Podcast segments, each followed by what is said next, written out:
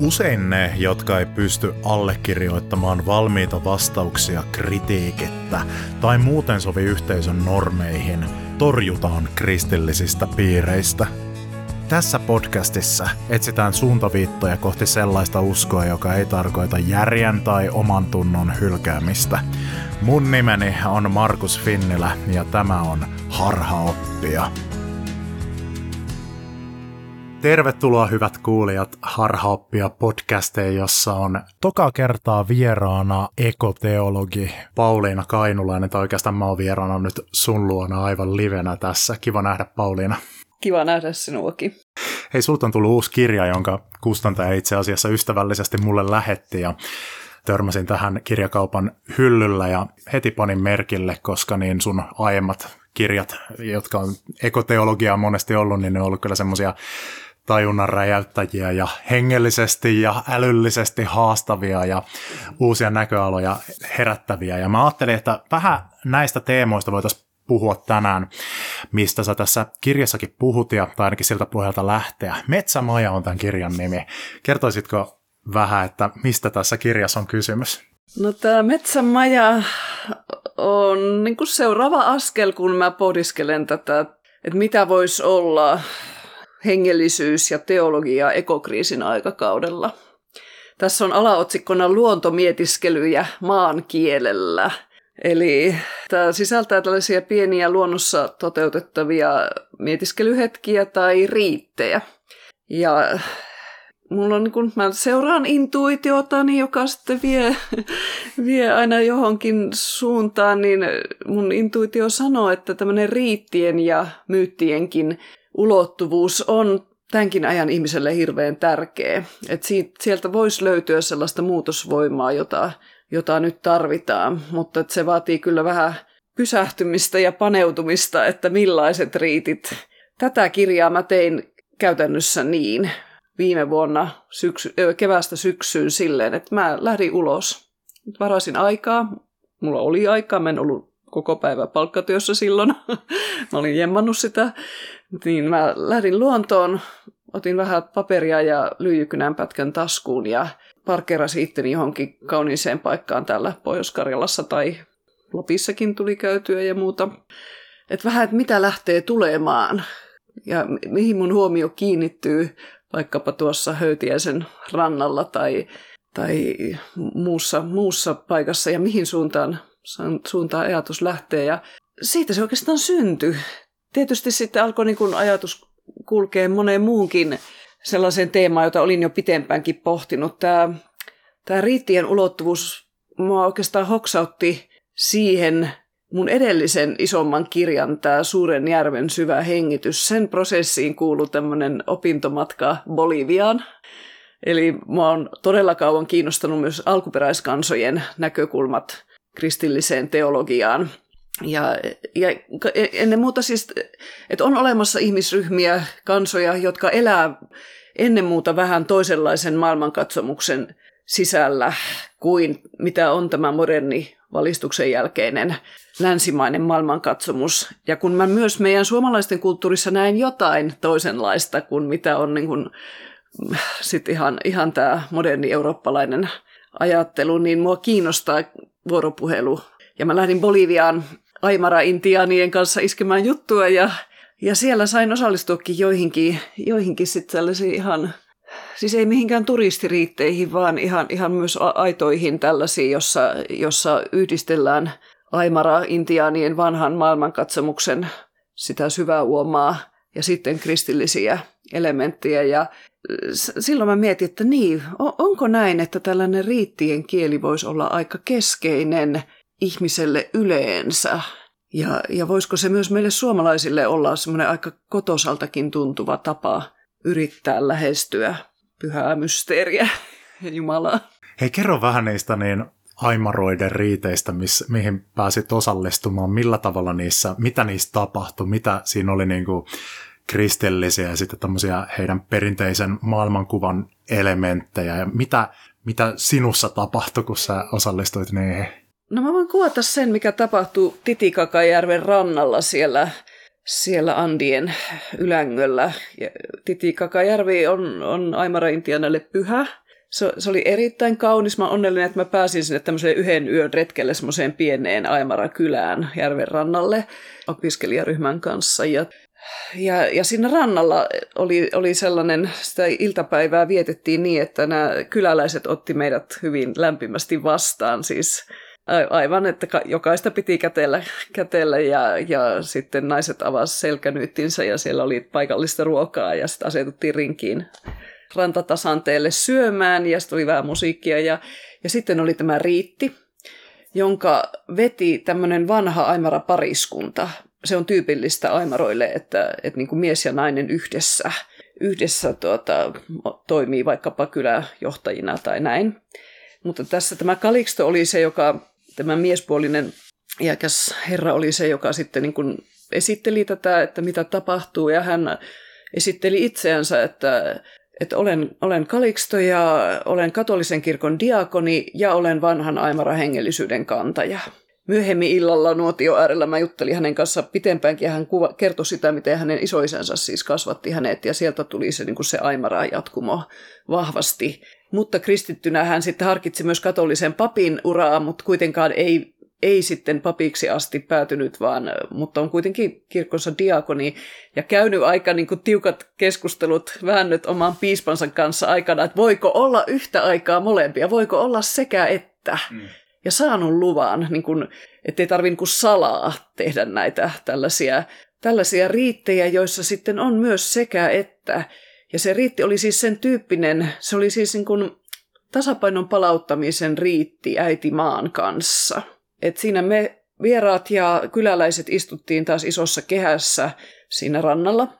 Ja, ja Kaliksto ja hänen vaimonsa Encarnacion sitten siinä, siinä johti sitä riittiä. Ja se alkoi kristillisillä rukouksilla, myöskin vähän tavallaan muistaakseni sellaisilla synnin tunnustusrukouksilla, ihan vielä aika niin kuin kristillisin sanankääntein. Mutta sitten se keskiosa, se bulkki, johon eniten aikaa käytettiin, oli, oli sitten sitä vanhaa Aimara-riittiä, jossa maahan lasketulle kankaalle sitten tuotiin pieniä symbolisia esineitä, esimerkiksi vahasta tehtyjä, jotka, joita Kaliksto sitten spiikkasi, että mitä, mitä mikäkin niistä voi mulle tarkoittaa. Mä muistan esimerkiksi, että se tuli kukkia, tämmöisiä ihania gladioluksen kukkia, värikkäitä. Että mieti omaa kutsumustasi ja, ja sen vahvistamista ja sitten ne kukat vietiin siihen. Tai joku niistä symbolisista oli se, että mieti sinulle itsellesi pyhää paikkaa tai maisemaa. Ja mä mietin kyllä pielistä, joka oli jotenkin niin samanoloinen kuin se, se titikaka siinä äärellä. Ja, ja sitten kun tätä oli aikamme tehty, viety siihen kaikkeen, nämä nuoretkin, joita oli mukana, niin vei, vei sinne hyvin vakavin katsein tai silleen olivat hyvin sisällä siinä ja, ja veivät sinne niitä juttuja. Ja sitten tämä Kaliksto pyysi kahta nuorta, nuori tyttö ja nuori poika siitä opiskelijaryhmästä, että nyt sitten kannettiin se kaikki nuotiolle siinä ja poltettiin. Ja sitten se päättyi tällaisen, missä sitä nuotion savua vielä sitten niin kuin käsillä sitten huidottiin itseenpäin vielä vähän semmoisena suitsukkeen olosena eleenä minun mielestä. Ja sitten oli vielä Isä meidän rukous ja Ave Maria ja ehkä jotain muuta kristillistä siihen loppuun. Ja musta se oli ihan hirveän vaikuttava riitti. Mm. se, se vei johonkin syviin, syviin mietiskelyihin. Ja, tai minun se vaikutti niin, että kun mä olin yksin tällä Bolivian reissulla, niin mä olin ollut sille aika levoton ja vähän sanonut, että pitää, nyt pitää itsestään hyvää huolia.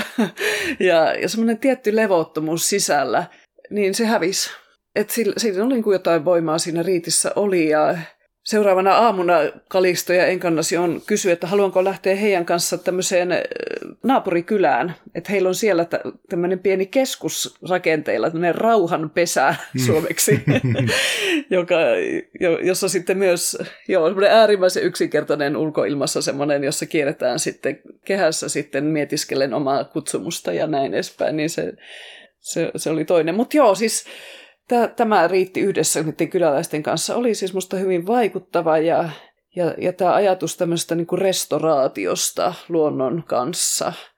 Ja, ja siinä oli siis, se oli sen pääteema, mutta samalla myös oman sisäisen tasapainon palauttaminen ja voiman löytäminen omaan kutsumuksen toteuttamiseen. Tämän, tämän tyyppisiä teemoja siinä käsiteltiin riittien kielellä Tuossa kun mä kuuntelin, tota, miten, miten kuvasit, niin mulla on semmoiset kahtalaiset fiilikset. Ja niin kuin ylipäätään kun mietitään riittejä, niin mulla on kahtalaiset fiilikset. Et toisaalta tuossa on jotain tosi kaunista. Ja varsinkin toi, että kun kristinusko on yleensä ollut semmoinen, millä jyrätään alkuperäiskansojen traditioita ja hengellisyyttä ja kulttuuria, niin tämä on huomattavasti niin kuin terveemmän kuulonen viritelmä kuin se perinteinen malli. Mutta toisaalta mulla on riitteihin vähän semmoinen ei niin mutkaton suhtautuminen monestakin syystä. Mun tausta on vapaa-kristillisyydessä, mä oon nykyään evolut, mutta en, en tiedä tuleeko sieltä vähän semmoista allergiaa, semmoista, semmoisia muotomenoja kohtaan. Mutta sitten myöskin niin kuin sitä kautta, että riiteissä niitä voi tulkita myös siten, että niissä tiivistyy jotenkin ehkä uskonnon semmoisia huonoimpia puolia. Et kun riitit voidaan nähdä tämmöisinä, että kun niissä toistetaan ilman kriittistä ajattelua semmoisia perinteisiä aiemmilta sukupolvilta tulleita juttuja, ylläpidetään jotain tämmöisiä rakenteita. Niissä saattaa olla tämmöistä niin kuin humpuukin puolelle menevää tämmöistä juttua, että tekemällä jonkun riitin niin maagisesti tapahtuu sitten jotain muutosta ja sitten ylipäätään ehkä tämä, että kun niissä on kysymys jostain muusta kuin tämmöisestä rationaalisesta ajattelusta, niin tämmöisiä haasteita mulla tulee, kun mä mietin tota asiaa, niin miten sä ajattelet tosta? Joo, mä ajattelen, että mun pitää itsekin niin kuin jatkaa tätä pohdintaa tämän Metsämajakirjan jälkeen. Luulen, luulen, että mä menen siihen suuntaan, että mietin tätä myös tätä riittien niin kuin negatiivista potentiaalia. Tämä oli niin kuin askel sitä syventelyä kohtaan niin kuin pohtia sitä myönteistä potentiaalia, mutta se, se negatiivinen äh, riski on hyvin todellinen, että, että, että riittejä käytetään – ylläpitämään myös sellaista status quota ja, ja, ja jotenkin hierarkkista maailman ymmärrystä. Mä, mä luen nykyään aika paljon virolaisia kirjailijoita ja mä oon lukemassa sellaista kuin Andrus Kivirähkiä, joka, joka tällä, niin kuin tarinan muodossa aika rankasti pistää, pistää sekä kristinuskon riittäjä tällaista jotenkin täysin perustelemattomia ajatuksia siitä, että, että ei tarvitse itse ottaa vastuuta, että kyllä, kyllä Jumala huolehtii ja, ja näin. Ja, ja hän pistää myös erittäin rankalla kädellä sitten tällaisen niin kuin oman virolaisen kulttuurinsa tällaisen niin kuin haltijauskoon, että, että jos, se, jos se otetaan kovin niin kuin kirjaimellisesti jotenkin, niin, niin myöskin voi mennä pahasti pieleen. Mä, mä en ainakaan itse ajattele näin, että riitit olisi jotenkin niin kuin maagisella ja mekanistisella tavalla toimiva juttu. Se on mulle vierasta. Onko niissä sitten jostain tämmöisestä psykologisesta jutusta kysymys? Avaako jotenkin riitteihin osallistuminen jotain semmoista ihmisen mielessä tai käytöksessä tai kokemuspiirissä jotain semmoista, mitä tämmöinen rationaalinen ajattelu ei avaa, vai mi- mitä meissä ihmisissä on semmoista, että minkä takia me tarvitaan niitä riittejä, kun selvästi kun kaikilla kulttuureilla semmoisia on, kaikilla uskonnoilla semmoisia on, Jeesuskin esitteli pari uutta riittiä nyt ainakin, niin näyttää siltä, että joku tarve niillä on. Se ilmiselvästi niillä on joku tarve.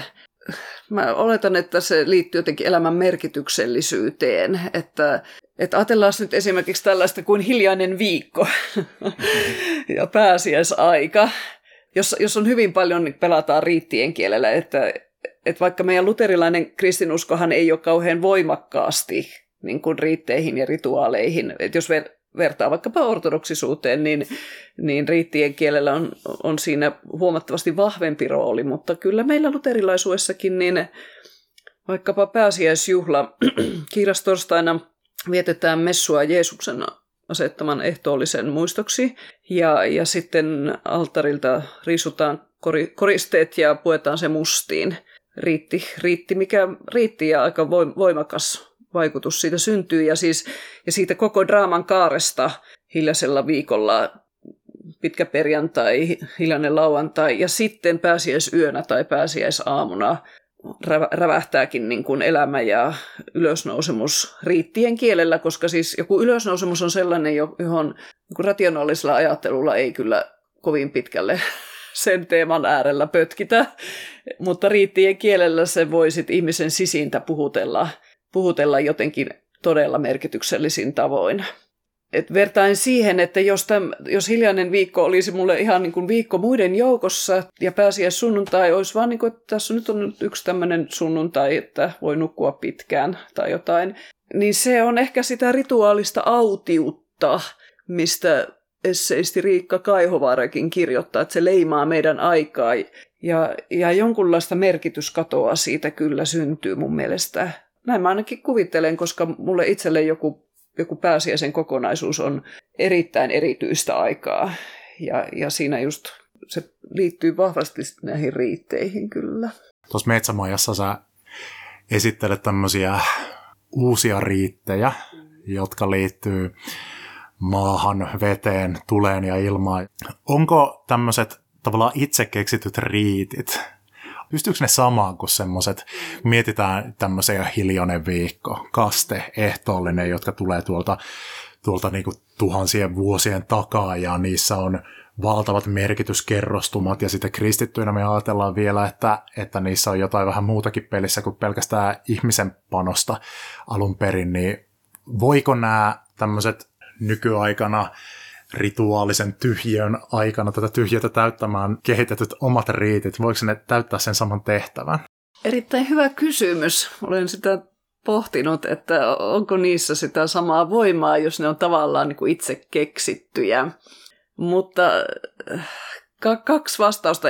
Ensinnäkin mä tuossa metsämajassa yritän myöskin niin kuin löytää sellaisen luonto, luonnosta nousevan ja lähestymiskulmia näihin vanhoihin riitteihin. Mulla on siinä niin kuin ehtoollisen vietosta rantakalliolla. Mulla on siinä pyhän kasteen, siis oman kasteen muistamisesta upottautumalla metsälampeen, mikä oli musta aika voimallinen riitti henkilökohtaisesti viime kesänä.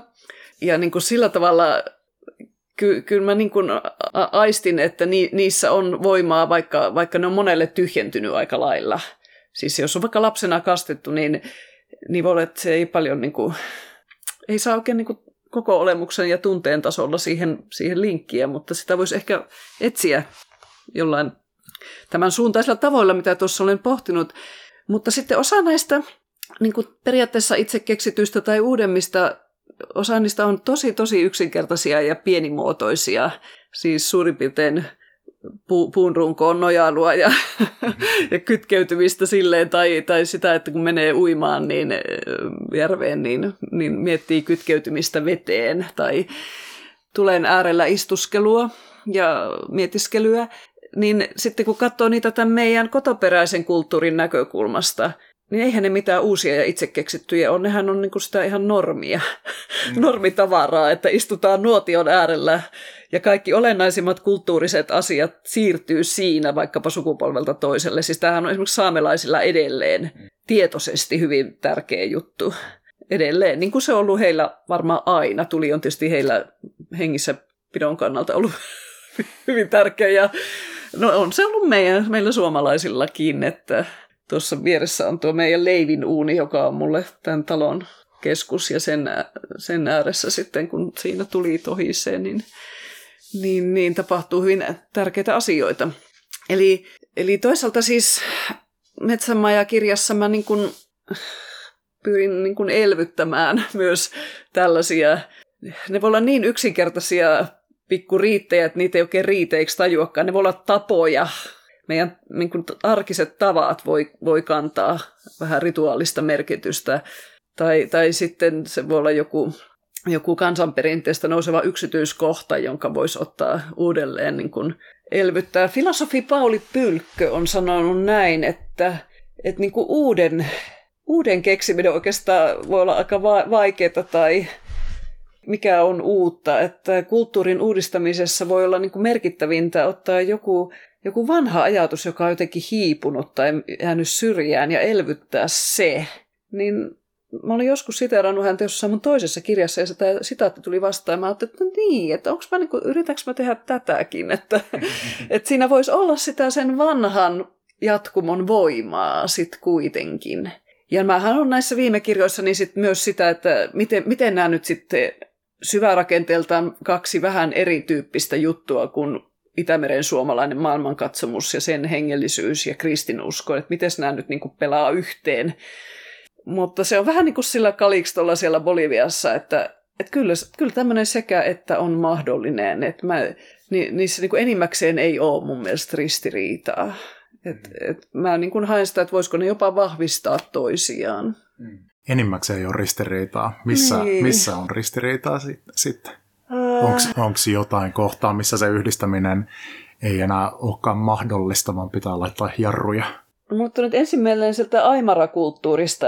Semmoinen hank- hankala vähän niin kuin on esimerkiksi armon ajatus on heille vähän hankala, koska heillä on se vastavuoroisuus siinä Aimara maailmankatsomuksessa niin keskeinen, että, että sitten armo, armo niin kuitenkin rikkoo sen sapluna, että siinä niin kuin kristinusko tuo jotain muuta. Mm. Että onko sitten meidän kulttuurissa mm, vähän samaa, ehkä armon ajatus on, on sellainen niin kuin vähän vieras suomalaisugrilaisuudellekin, että tavallaan niin kuin ne luonnon omat lait on melko armottomiakin.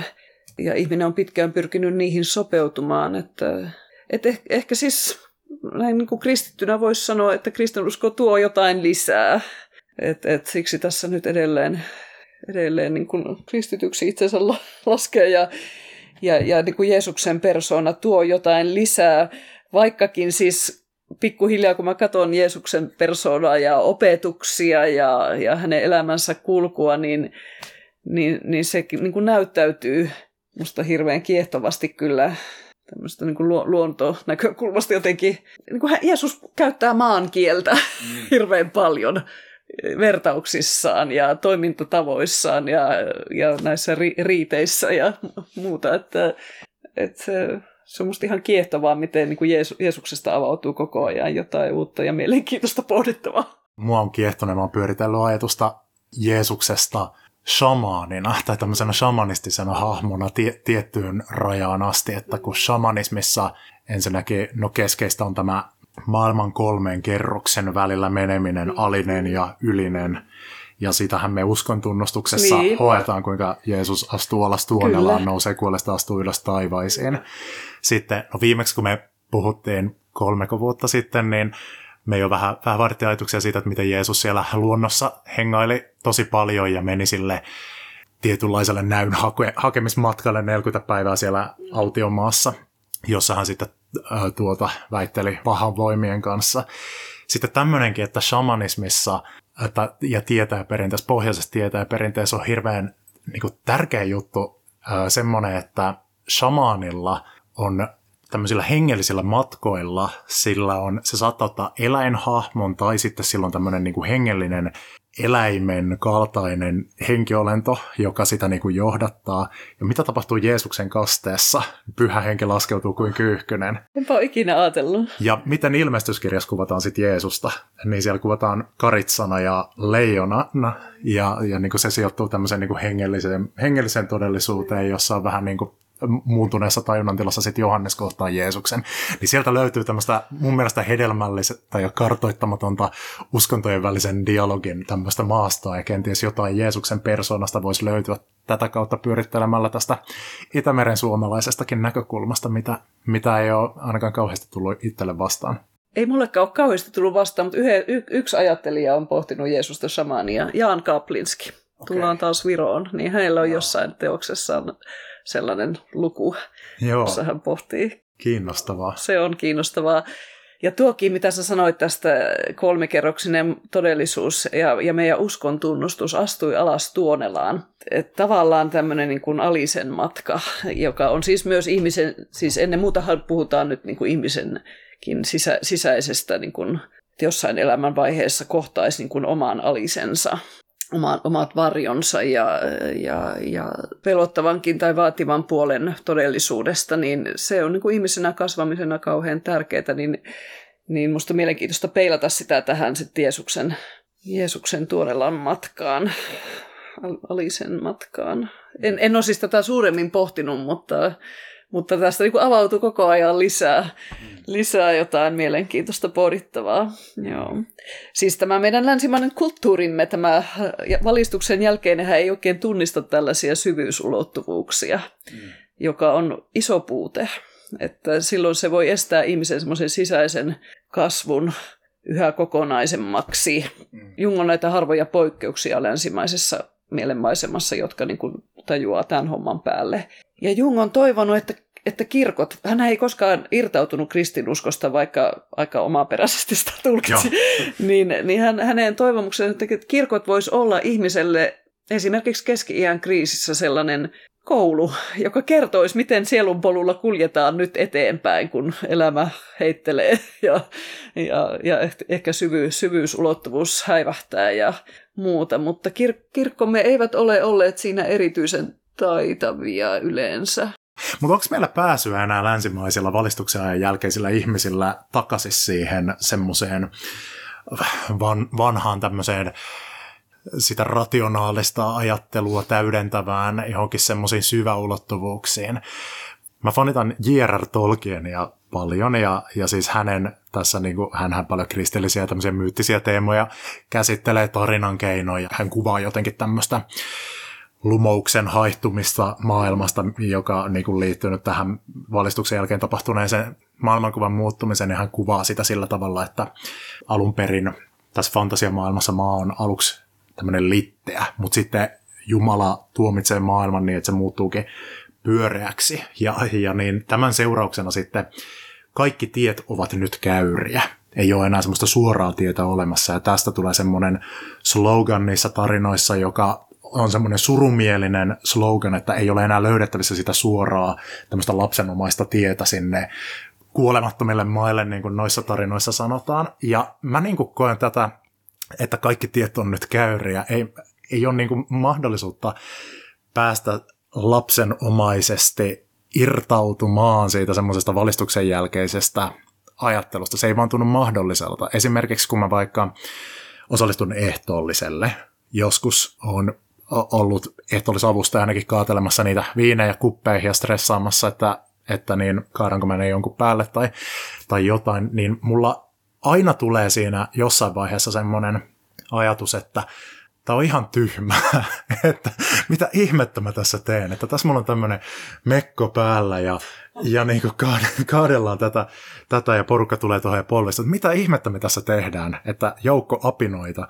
tekee tämmöistä ihan kummallista juttua ja niin kuin sitten me palataan takaisin normielämiimme ja käytetäänkin aivan toisenlaisia ajattelun malleja kuin mitä tässä nyt tehdään, että ja, ja sitten ainoa tapa, millä mä saan jotenkin kiinni siitä, että mä löydän jonkun merkityksen, on se, että mä jotenkin rupean rationalisoimaan sitä itselleni siinä justiin tällä tavalla, että no okei, tässä on tämmöinen riittien kieli ja irrationaalinen juttu, että tämä, tämä jotenkin nyt avaa mulle semmoisia potentiaalisuuksia, ja, to, jota ei ole rationaalisesti löydettävissä ja jotenkin perimmäinen todellisuus, jota ei ole kuvattavissa niin kuin, kuin vain vertauskuvallisesti tai negaation kautta, niin jotenkin, ja ja eihän tämä ole semmoista niin kuin lapsenomaista sen vastaanottamista. Tässä on kysymys jostakin muusta kuin semmoisesta mutkattomasta siitä riittiin osallistumisesta ja siitä elämisestä. Niin kun mä osallistun vaikka ehtoollisen riittiin tai johonkin muuhun tämmöiseen, niin mitä mun pitäisi oikein ajatella mun pääni sisällä? On, onko mulla mitään pääsyä niin kuin kokemaan, tai voiko semmoisen löytää semmoisen mutkattoman, vai onko, onko tämä niin kuin iäksi mennyt, että onko nämä kaikki tiet nyt tämmöisiä käyriä nykyään? Mun on vähän vaikea sulle vastata, että, että, että on, löytyykö sulla, sulla niin kuin pa, paluureittiä tai u, u, u, uuteen suuntaan menevää reittiä jotenkin siihen mutkattomuuteen, siihen recurs noisi toiseen viattomuuteen. se ei ole se ensimmäinen lapsen viattomuus, valistuksen jälkeen se ei voi enää olla paluuta siihen, mutta se on second naivete, uusi toinen viattomuus. Että toivoisin, että, että sellaisia teitä löytyisi siis. Mulle tulee kaksi ajatusta mieleen. Ensinnäkin Hannu Taanila on sanonut joskus, ja hän on aika rationaalinen tyyppi, mutta hän on sanonut, että niin kuin luterilaisessa jumalanpalveluksessa häntä ei mikään muu puhuttele mutta kuin se hetki, kun kutsutaan ehtoolliselle ja erilaiset ihmiset lähtee kulkemaan sinne. Niin mä muistan tämän usein, kun mä itsekin, jos mä oon vaikka penkissä tai vaikka pappina sieltä altarilta katon, kun ihmiset lähtee tulemaan, kaikki ne vaivoineen ja, ja ongelmineen ja suruineen, ja, niin si, siinä on jotain niin vaikuttavaa. Ja sitten mä mietin tuota Metsämajaa kirjaa tuossa nenäniessä, että itse Metsämajahan on jo semmoinen vähän lapsuuteen minu, minua niin kuin liittävä juttu, että Mä olen pikkuhiljaa siis vieraantunut akateemisesta maailmasta aikanaan väittelin ja se oli musta oikein kivaa siinä vaiheessa tehdä väitöskirjaa ja pyöriä siellä ja verkostoitua eri tiedekuntien välillä niin kuin ympäristötutkijoiden ja naistutkijoiden ja vaikka kenen kanssa ja, ja koittaa niin kuin jopa tätä ekoteologiakin sit sanottaa vaikka monitieteiselle kuulijakunnalle niin, että, että tulee ymmärretyksi ja, ja jopa parhaassa tapauksessa herättää kiinnostusta. Niin, niin mä siis viihdyin aikana akateemisessa maailmassa ja näin, mutta sitten mä oon alkanut pikkuhiljaa siitä vieraantua silleen, että mä, mä esimerkiksi, mun on hirveän vaikea tuottaa aina akateemista tekstiä. Että, että se vaatii ihan järkyttävää ponnistelua sitten, kun sillä sapluunalla kirjoittaa. Että, että mä oon niin lähtenyt väitöskirjan jälkeen mä oon niin todennut, että, että mä voin niin tehdä teologiaa sellaista, mitä mä haluaisin itse lukea. Mm. ja, ja etsinyt, mitä se on. Niin, niin tämä viimeisinkin pieni kirja nyt niin kuin vie tavallaan on varmaan yritystä jotenkin itselleni ensin ja sitten ehkä jollekin lukijallekin niin kuin mahdollistaa sitä paluuta sellaiseen lapsenomaisempaan ja maanläheisempään tapaan lähestyä näitä mysteereitä, että, että siitä latvapainotteisuudesta vähän, vähän niin kuin kokonaisvaltaisempaan et en, en mä tiedä. Mä, mä oon erityisesti ajatellut tuota kirjoittaessa sellaisia niin kuin reunalla kulkijoita, jotka on ehkä joskus, vaikka kristinusko on tuntunut tärkeältä, mutta sitten on niin kuin ajautunut siitäkin aika reunalle ja ihmettelevät, mistä tässä jutussa oikein syvimmiltään on kyse tai muuten sieltä reunalta katselee, että mistähän tuossakin ehtoollisessa niin kuin oikeastaan on kyse, niin toivon, että pystyisin noilla ajatuksilla, mitä tuossa on, niin kuin jotain sitten semmoista näkökulmaa avaamaan, joka voisi ehkä avittaa jotenkin pääsemään sitä, siitä sitten latvapainotteisuudesta vähän alemmaksille. Sä oot tosiaan rytmittänyt on tolleen e, että siinä tulee nämä neljä elementtiä. Tuossa kirjassa maa, vesi, ilma, tuli. En muista järjestystä ja sitten tulee lopuksi vähän kaikkia yhdessäkin. Nämä on peräisin vanhasta esitieteellisestä ajattelusta, mutta niin onko tämä vain tämmöinen kirjallinen jaottelu vai onko tässä jotain semmoista niin kuin syvempää sanomaa tässä elementtiteemassa? Ei se pelkästään tekninen silleen ole, ole vaikka se, se auttoi mua niin kuin konkretisoimaan sitä, mitä mä haen, että sitten ne, niin ne pienet riitit, joita aloin kehitellä, niin ne mietin aina, että mihin näistä se loksahtaa ja, ja se, se niin kuin auttoi kyllä, mutta jos nyt jotain sanallista, niin siis vesihan on, on tietysti niin kuin Itämeren suomalaisittain hyvin, hyvin merkityksellinen elementti ja veden merkitys tämmöisenä tämän ilmaisen ja tuon ilmaisen rajana on musta kiehtova ajatus kun pohdin tuossa jonkun verran myös tämmöisiä katoavaisuuden ja kuolevaisuuden mm. ja kuoleman kohtaamisen riittejä, esimerkiksi tuossa kirjassa, niin, niin vesi liittyy muun muassa niihin.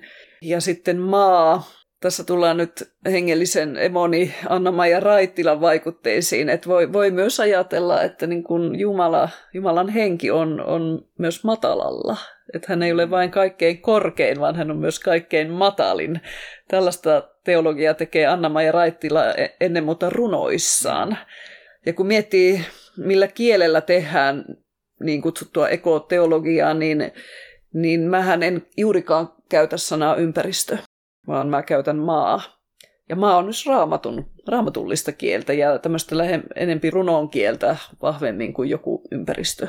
Se maan keskeisyys vähän raamatun käännöksissä tulee häivytetyksi. Mä joku aika sitten tein semmoiset, että mä väritin mun raamatusta jokaisen kohdan, jossa siis käytettiin näitä tämän, tämän sanueen niin kuin jäseniä. Ja sitten mä väritin myöskin kaikki kohdat, missä puhuttiin eläimistä ja kaikki kohdat, missä puhuttiin puista, kaikkia tämmöisiä Eden-tyyppisiä elementtejä. Koitin niin kuin sieltä bongata sitten, että missä kohdissa palataan niin kuin näiden kaikkien niin kuin Eden tyyppisten symbolisten elementtien, niin kuin missä ne tulee esiin. Ja sieltä löytyy aika kiinnostavia juttuja. Ja yksi semmoinen kiinnostava näkökulma on se, että No äsken sä liitit pyhän hengen ja maan toisinsa. Sanoit, että niin kuin Jumalan henki menee myös matalalla, mutta mielenkiintoisesti siis näistä neljästä klassisesta elementistä raamatus pyhän henkeen liitetään nämä kolme muuta.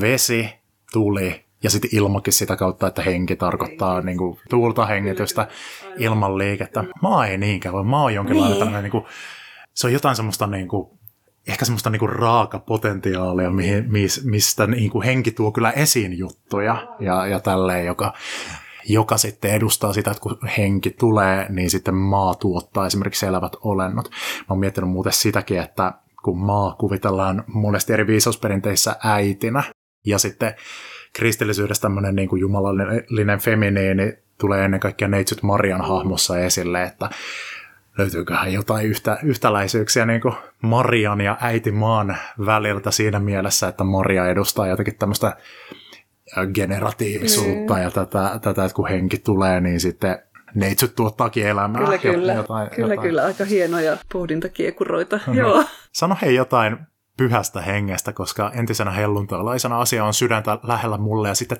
tästä näkökulmasta sä kun ekoteologi ja kontemplaation tuntia ja, ja niin tämmöisiltä näkökulmilta tätä nyt mietitään. Nyt sä oot kirjoittanut elementtien näkökulmasta näistä riiteistä ja näin poispäin. Niin mitä siitä voidaan päätellä, että pyhä henki on tämmöinen niin Jumalan aspekti tai persona, josta ei näytä olevan mahdollista puhua ilman viittausta luontoon, kun me puhutaan hengestä vetenä ja tulena ja tuulena ja sitten toisaalta kyyhkysenä, niin kuin oli aiemmin puhetta. Miten sä tulkitset tätä, että meidän Jumalakuvasta löytyy tämmöinen tämmöinen ulottuvuus, missä ei käytetäkään semmoisia inhimillisiä vertauskuvia niin kuin isän ja pojan kohdalla käytetään. Eikä myöskään maskuliinisia vertauskuvia, vaan tämmöisiä niin kuin sukupuolestakin riippumattomia. Joo, se on aika uppeeta.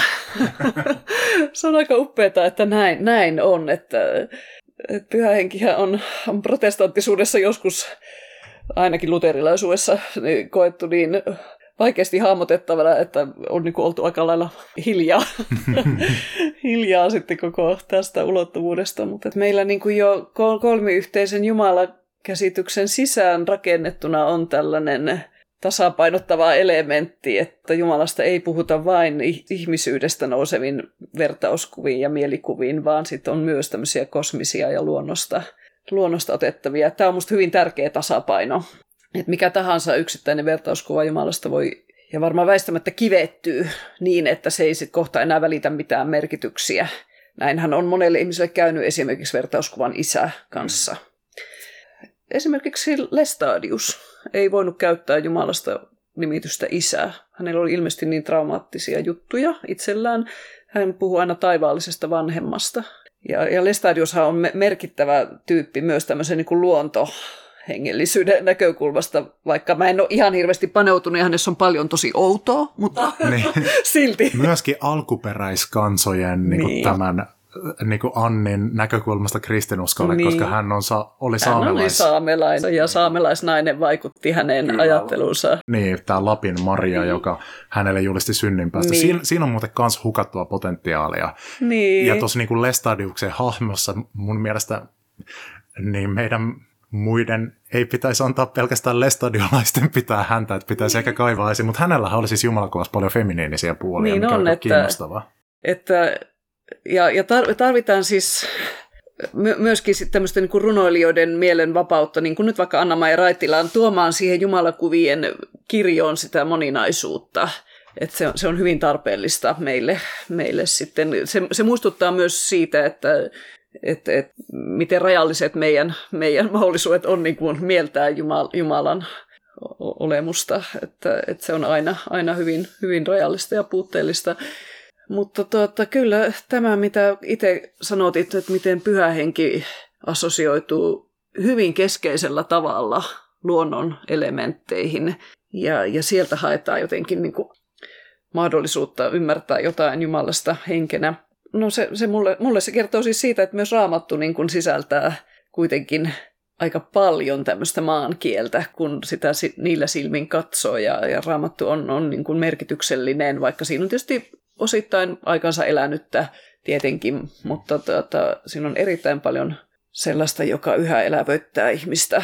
Ja mähän itse käytän siis esimerkiksi sanasta hengellisyys välillä sit muotoa hengitys, kun kun hengellisyyskin on joillekin ihmisille jo sanana rasittunut, että, että tulee jotain, jotain hyvin synkkää, synkkää nousee oma, omasta elämän historiasta, kun kuulee sanan hengellisyys. Että tämä on vähän semmoinen niin kuin kokeilu, että no niin. voisiko puhua sitten niin kuin, niin kuin hengityksestä. Niin, että, että aivan. Henki on meissä niin, myös kristittynä ajattelen, Jumalan henki on meissä niin olennainen kuin meidän hengitys mm. niin, ja niin lähellä se elämän ydin meissä. Mm. Siitä, että miten sanoit, että raamatussa on paljon semmoista, niin kuin, että siellä on tämä niin kuin, maan kielen linja, niin kuin käytä tämmöistä, tämmöistä termiä. Mä vi, viime aikoina olen pohtinut, tai mä opetin mun opiskelijoille juutalaisuudesta, ja juutalaisuudessa on tänä päivänä noussut tämä uutena vuoden, tai no vanhana juhlana, mutta niin kuin uuteen kukoistukseen niin kuin ympäristöasioiden takia tämä puiden uuden vuoden juhla, eli Tu Bishvat, jolloin istutetaan puita ja mietitään tämmöisiä niin kuin ympäristöjuttuja, ja se on niin kuin joka vuosi tiettyyn aikaan siitä niin kuin lasketaan, että alkaa puiden, puiden tämmöinen niin kuin uusi satokausi tälleen symbolisesti. Ja se, se tulee jollakin tavalla tämmöisistä Tooran käskyistä, jota ei ole kai ikinä oikein sovellettu kirjaimellisesti, koska se on koettu jotenkin taloudellisesti mahdottomaksi. Mutta Toorassa mielenkiintoisella tavalla on näitä tämmöisiä kalendaririittejä, että tyyli joka seitsemäs vuosi pitäisi jättää puiden hedelmät vaikka keräämättä tai pitäisi jättää maan sato korjaamatta. Ja sitä perustellaan mielenkiintoisella tavalla ja tosi jotenkin modernilla tavalla ja nykyään ihmistä puhuttelevalla tavalla, että kun tämä perustellaan ensinnäkin sillä, että A, köyhien pitää saada kerätä ravintoa, eli siellä tulee yhteiskunnallinen vastuu. Tämä on aika tunnettu, että tämä tulee raamatun profeetoilla isosti. Mutta sitten siellä tulee B, että eläinten pitää saada syödä, joten ei kerätä sitä satoa joka seitsemäs vuosi, mikä on niinku tämänkin päivän näkökulmasta radikaaleja tämmöinen niin eläinten oikeuksista puhuminen kirjaimellisesti. Ja sitten vielä se, että maan pitää saada levätä. Eli niin kuin elottomaankin luontoon yletetään tämä vastuu. Ja siis linkitetään sosiaalinen vastuu ja niin kuin tämmöinen taloudellinen huolenpito köyhistä linkitetään eläinten oikeudet, linkitetään maan hyvinvointi kokonaisvaltaisesti, mikä on niin kuin tämänkin päivän näkökulmasta radikaalia, mutta toisaalta ikan kerran historiassa oikeasti me kohdataan tämä, että miten keskeisestä jutusta on kysymys, koska me ollaan tilanteessa, jossa ollaan jätetty välittämättä näistä jutuista. Ja se on sitten johtanut siihen, että kun meidän kapitalistinen tuotantosysteemi on rikastuttanut meitä, se on samalla köyhdyttänyt muita. Se on vienyt tasapainon luonnosta, se on johtanut lajien katoon sekä kasveissa että eläinlajeissa, joka sitten entisestään siis ilmastonmuutos köyhdyttää lisää porukkaa, koska se pilaa maan sieltä, missä on jo kaikkein kovinta. Tämä on niin kuin mielenkiintoista, että miten se on ollut siellä kaiken aikaa siellä raamatun lehdellä. Ja paratiisikertomustakin voidaan lukea näin, että siellä, siellä menee ihmisen suhde toisiinsa Jumalaa ja luontoon sekaisin sen jälkeen, kun otetaan luonnosta jotain semmoista, mikä ei kuulu sen piiriin, mitä ihmisen kuuluisi ottaa, se hyvä ja pahan tiedon puu. Et miten me ollaan oltu niin sokeita näille jutuille, se on kyllä uskomatonta. Se on uskomatonta, mutta se on tietysti myös sitten upeaa, että nyt tämä aika herättää meidät huomaamaan, avaa silmät niin kuin tulkitsemaan raamattua tietyistä näin olennaisista näkökulmista. Mutta no joo, on se myös ihan järkyttävän traagista, että me on niin päästetty tämä luonnontila tähän asti. Että kristitytkin on ollut näin hampaattomia ja tulkinnut raamattua niin kapeasti. Se, vuoden 2000 paikkeilla oli tämä Jubilee 2000 kampanja, riemuvuosi homma. Siitäkin oli ihan hauska kertoa sitten tämmöisille moninaisille kuulijaporukoille, että niin, tämä tulee siis vanhasta testamentista tämä mm. ajatus ja, ja se on tällainen ja tällainen. Ja, ja se on niin kuin, niin kuin sanoit, niin aika hienoa. Siinä on tämä sosiaalinen oikeudenmukaisuus ja luonto, jopa eläimet ihan nimeltä eri, erikseen nostaen. Vanhassa testamentissahan on huomattavan paljon puhutaan eläimistä. Olen huomannut, kun mä oon väritellyt niitä. Mulla on eläimet väritetty pinkillä värillä kaikki. koska mulla on semmoinen assosiaatio, että jos niiltä nyppii karvat pois, niin sitten on semmoisia pinkkejä. Puukohdat mä oon värittänyt vihreiksi, Se maakohdat ruskeiksi. Mulla on tosi tarkka systeemi, systeemi tässä, ja niitä on paljon niitä niin. kohtia. Niin. Aika paljon kyllä siinä yhteydessä, että miten teurastetaan jossain uhrialtarilla, mutta, mutta siihenkin kyllä piilee siis, siis semmoinen, niin, niin kuin vaikka se onkin aika kauheata, niin siinä kuitenkin piilee se niin kuin eläinten kunnioittamisen niin kuin ulottuvuus sitä kautta, että, että kun se on ollut se tilanne, missä lihaa syödään, niin se on monesti ollut näissä rituaalisissa tarkoituksissa. Siinä ollaan hiljennytty sen niin kuin eläimen elämän äärelle. Että se on ihan muuta kuin tämä meidän tehotuotanto tänä päivänä. Niin. Siis joo, tämä ajaa nyt monta ajatusta viriää. Tämä, että, että näistä vanhoista viisausteksteistä ja vanhoista käytänteistä voi löytyä jotain äärettömän ajankohtaista tässä ajassa. Sä kuvasit just nyt tuon, tuon niin kuin juutalaisen, seemiläisen ajattelun, tämä riemuvuosihommelit ja luonnon jättämisen silleen ajoittain. Ja mä itse olen löytänyt raamatun lisäksi myös sitten tästä, tästä omasta suomalaisesta kotoperäisestä kulttuurista. Mun mielestä niin kun sen maailmankatsomuksessa on äärettömän ajankohtaisia painotuksia, niin kuin kohtuus ja tasapainon palauttaminen ja villiinnyttäminen, tämän tyyppisiä juttuja. Sanottakoon tähän väliin, että mä en missään tapauksessa halua niin kuin lähestyä näitä nationalistisesti, näitä teemoja, vaan, vaan jotenkin ajatellen ajatellen meidän luontosuhteen parasta ja, ja, ja enkä ajattele, että suomalais kansat on ainoita, joilla on, on viisautta, en todellakaan. Mutta, mutta me, meidän homma olisi kun katsoa, mitä sieltä löytyy ja tuoda se vuorovaikutukseen sitten modernin kulttuurin parhaan voiman kanssa. Ja palataksemme tähän riittiteemaan vielä sen verran, että, että kyllä riitit tuntuu sillä tavalla elävän kaikkina aikoina kaikissa ihmisissä, että tämän ajan niin kuin voimallisia riittejä on sellaiset, jotka liittyy kuluttamiseen – ja, ja ne niin kuin vaan pahentaa tätä luonnon epätasapainoa sitten, että senkin takia tarvittaisiin niin kuin vaihtoehtoisia riittejä, jotka palauttaisi tasapainoa eläinten ja, ja muun luonnon kanssa. Ja tämä, tähän se Kaihovaara sanoo, sanoo selkeästi, kun hän, häntä kiinnostaa hirveän paljon tämä eläinsuhde, että aikaisemmin kun eläimiä on tapettu ruuaksi, tietenkin se on ollut useimmille kansoille ihan elintärkeää myöskin näissä ilmastoissa, niin, tuota, niin siihen on liittynyt vahvat riitit, joilla on käsitelty sitä kauheutta, että nyt tapetaan eläin. Ja kun tänä päivänä ei minkäänlaisia riittejä tähän teollista tuotantotapaa lähestyvään lihan tuotantojuttuun, niin, niin se, se, se, kyllä me niin kuin jollain tasolla kärsitään siitä. Mutta tuossa kirjassa mä en vielä sitä pohdi, että mitä ne riitit voisi sitten olla, olla, olla, kun jos sit syö lihaa ja näin. Mutta nythän just tuli muuten tuli kirkkohallituksen toimittama kirja eläinetiikasta ja eläinteologiasta, että siinä on, on pikkusen syvemmin näitä pohdintoja. Mutta, mutta joo, kaikki tämä lähti siitä, että miten, miten siis raamatusta löytyy tämä hieno kokonaisuus, jossa on köyhien eläinten maan hyvinvointi on, on niin kuin hirveän keskeisellä sijalla. Ja kyllähän Jeesus Nasaretilainen siinä ohjelmajulistuksessaan Nasaretissa synagogassa Luukas 4, niin mainitsee tämän riemuvuositeeman. Mm, kyllä.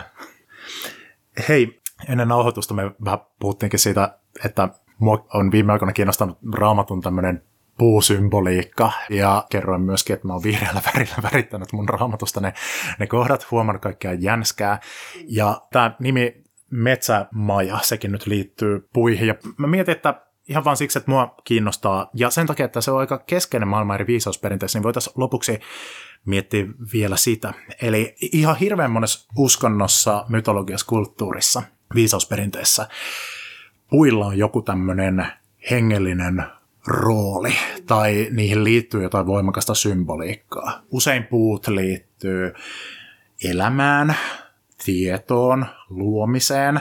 Tässä saattaa olla kysymys toisiinsa liittymättömistäkin nyt jutuista, mitkä nyt vaan niin kuin helppo niputtaa yhteen, mutta näyttää siltä, että puut herättää jotain semmoista, puut on jotenkin herkullinen, hengellinen vertauskuva riippumatta perinteestä, että buddhalaisuudessa buddha valaistuu bodhipuun alla.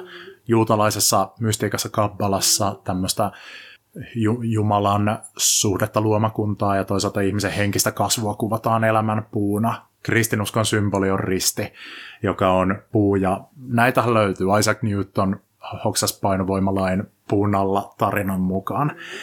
Analysoi vähän puita. Mikä, mikä on syynä tähän, että puut herättää näin paljon jotain semmoista meissä, että se on kulttuurista toiseen toistuva luonnon ja jumaluuden yhdistävä vertauskuva pitämyspuut myös. Niin, kuin niin Itämeren suomalaisuudessa erittäin tärkeitä erilaiset uhripuut ja, ja karsikkopuut mm. esimerkiksi, joihin on, on vainajien kuolin synny- ja kuoliaikoja raapusteltu, että ihminen ja puu, siis jokainen puu on niin ihmeellinen asia, siis joka ikinen puu on ihme, että tuossakin ikkunasta kun katsoo, niin on tuommoinen meidän iso pihamänty, joka on ollut tässä huomattavasti pitempään kuin nämä rakennukset sen ympärillä. Ja, ja tuota, nähnyt, nähnyt monenlaista, mutta et kun ajattelee, miten se ottaa maasta vettä ja ravinteita, jotka se kuljettaa tuonne ylös ja tuottaa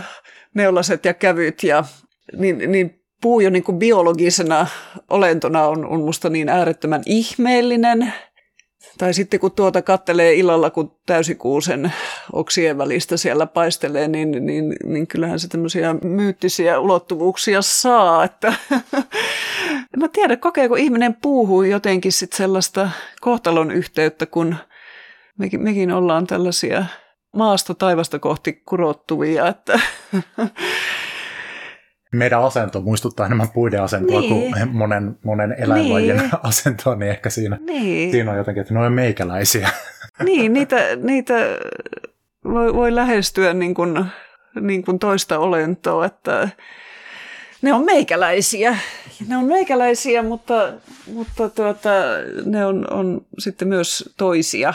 Hmm. Mutta tämä, tämä kyt, pieni, pieni kytkeytymisen ele, että paina käteesi sydämellesi ja sitten paina se puurunkoon, niin symboloi sitten samalla niin kuin kytkeytymistä tähän kaikkeen ihmeellisyyteen, mitä luonto merkitsee ja, ja, ja sellaista syvää, syvää on, onnen kokemista, mikä yhteys puihin ja eläimiin saattaa, ja vesiin ja maahan ja kaikkeen saattaa saada aikaiseksi. Että vaikka vaikka tämä maailma meidän ihmisten käsissä on erittäin rempallaan, siis todella, jota, jotta ihmiset ei taho oikein jaksaa nyt just ajatella sitä, kun on niin paljon muitakin kriisejä nyt yhtäkkiä päällä, mutta mä, mä jotenkin yritän silti pitää niin kuin tätäkin meidän luontosuhteen häiriintymistä jotenkin esillä, koska kyllä mä näen myös, että siitä olisi, niin kuin, olisi keinoja parantaa sitä. Ja, ja yhteys puihin taatusti niin kuin on on yksi sellainen, että huomaa nämä ihmeet, joita meidän ympärillä tässä, tässä kasvaa. Että